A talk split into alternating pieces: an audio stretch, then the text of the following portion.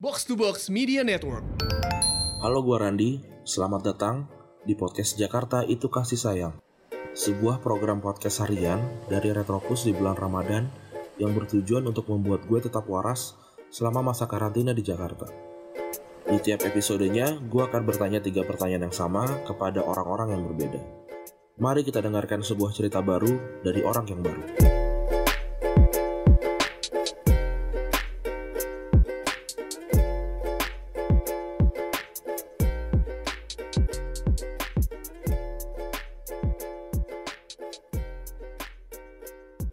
Jakarta itu kasih sayang episode ke-24 sudah 24 hari berpuasa. Sudah 24 orang juga termasuk orang ini yang akan kita ajak ngobrol. 24 cerita juga akan kita dapat nih. Um, kali ini seperti biasa uh, gue akan ngobrol sama seseorang. Tapi seperti biasa juga orang ini akan yang memperkenalkan diri sendiri. Oke silakan. Oke, terima kasih Randi. Perkenalkan, gue Hari Risafa, 24 tahun, asal dari Cilacap, lahir dan besar di sana, kuliah di Bandung, dan sekarang udah 10 bulan di Jakarta. oke apa yang pengen lo ceritakan di episode kali ini Eh, jadi, gue mau cerita bahwa betapa di hidup gue ini sebagai orang daerah gue mengalami gegar budaya yang cukup luas ya, cukup bikin Iya. Berubah sudut pandang hidup gue gitu. Karena gue di daerah eh, secara umum belum pernah naik transportasi umum yang proper kayak Transjakarta, kemudian nggak tahu bahwa banyak gedung-gedung setinggi itu di Jakarta saking banyaknya sampai bingung. Ke mall aja gue sampai capek banget jalan ternyata mall gede-gede ya gue bisa menikmati Jakarta hanya dengan komuter sih. Gue kira yang gue kira Jakarta itu gede banget. Nggak nggak kejangkau lah buat ke mana-mana. Ternyata hanya kalau kita sering tahu informasi tahu update rute-rute dan apa aja misal dari info sesederhana kalau nyari makanan enak yang deket halte di Instagram eh di Twitter dari halte ke halte gitu kan ternyata Jakarta nggak semenyeramkan yang gue bayangkan gitu loh. Ada banyak hal-hal menyenangkan yang bisa kita kulik gitu. Emang apa? Emang dulu lo menganggapnya seseram apa? Seperti yang digambarkan di sinetron-sinetron atau di infotainment lah gue kira Jakarta ya banyak copet kemudian orang bertahan hidup. Kebetulan juga orang-orang yang bertahan hidup yang di daerah gue yang ke Jakarta juga mereka tidak datang dari latar belakang pendidikan yang cukup ya. Jadi memang sebagai pedagang sebagai penjual air ya gue tahu susahnya gitu oh di Jakarta keras banget ya ternyata gue Oke. bisa dapat kesempatan hidup di Jakarta dengan taraf hidup dan cara hidup yang lebih baik sehingga gue tidak memandang Jakarta semenyeramkan yang dibayangkan gitu. oke lo di Jakarta ngekos Gue di Jakarta ngekos, Jakarta Barat. terus eh, apa kerjanya gimana tuh? Di bidang apa ngapain aja? Gue kerja di bidang ISP, Internet Service Provider, sebagai trainee di salah satu perusahaan. Kebetulan baru tiga hari ini gue memutuskan untuk resign karena gue merasa wah waktunya udah cukup. Dan apalagi di pandemi ini eh, gue merasa banyak butuh waktu untuk gue mendengarkan diri gue sendiri gitu. Karena selama gue setelah lulus kuliah nggak sempet untuk merasakan me time lebih lama gitu. Apa yang mau gue cari dalam hidup terus eh, udah sejauh mana gue melangkah. Karena dipikir-pikir juga banyak hal yang gue ngerasa uh gue udah jauh banget ya. Karena bokap nyokap gue ini eh, latar belakang pendidikan. Gue milih kuliah di yang non pendidikan yaitu administrasi bisnis. Dan itu pun di Bandung di mana rata-rata teman-teman gue tuh pada kuliah di Jawa Tengah Jogja Semarang.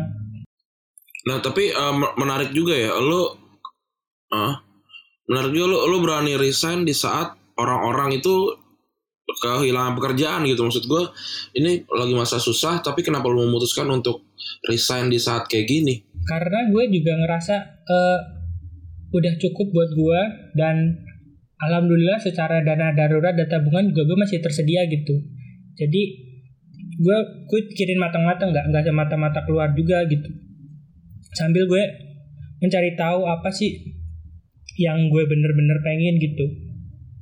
Terus juga kan pasti ada yang berubah lah. Dari awal kita melihat Jakarta sampai sekarang banyak cara pikir yang berubah banyak apa yang kita baca apa yang kita lihat juga sedikit banyak merubah cara pandang kita gitu Oke oke oke oke.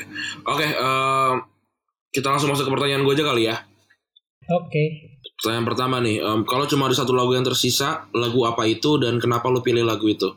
lagunya Leto Sandaran Hati itu lagu dari zaman SD kalau nggak salah ya dan itu awalnya gue kira itu lagu waktu SD ya waktu SD SMP tuh gue kira itu lagu-lagu sebatas eh, kasih sayang. Ternyata gue lihat dari maknanya gue telusuri juga ternyata sandaran hati itu bener-bener menceritakan hubungan kita sama Tuhan gitu.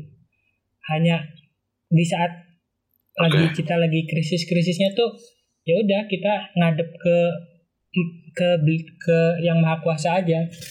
Dan gue sadar itu tanpa tanpa ngira bahwa itu lagu religi gitu. Padahal maknanya dalam banget gitu. Gue tidak menyangka sedalam itu gitu Oke, nah di lirik bagian mana tuh yang paling lu suka? peduli ku peduli siang dan malam yang berganti. Sedihku ini tak ada arti jika kaulah sandaran hati. Oke, lu maknainya berarti antara hubungan lu dan Tuhan ya? ya gue bener-bener ngerasain capek dari pagi sampai malam. Ternyata kalau emang kita nggak connect sama yang di atas juga ya udah rasanya hidup ya gitu-gitu lagi gitu-gitu lagi. Udah di diserahin aja lah Oke, oke, oke, oke. Pertanyaan kedua nih, em, apa pedoman lu dalam menjalani hidup? Bisa quotes, mantra, kitab ayat, kitab suci bebas.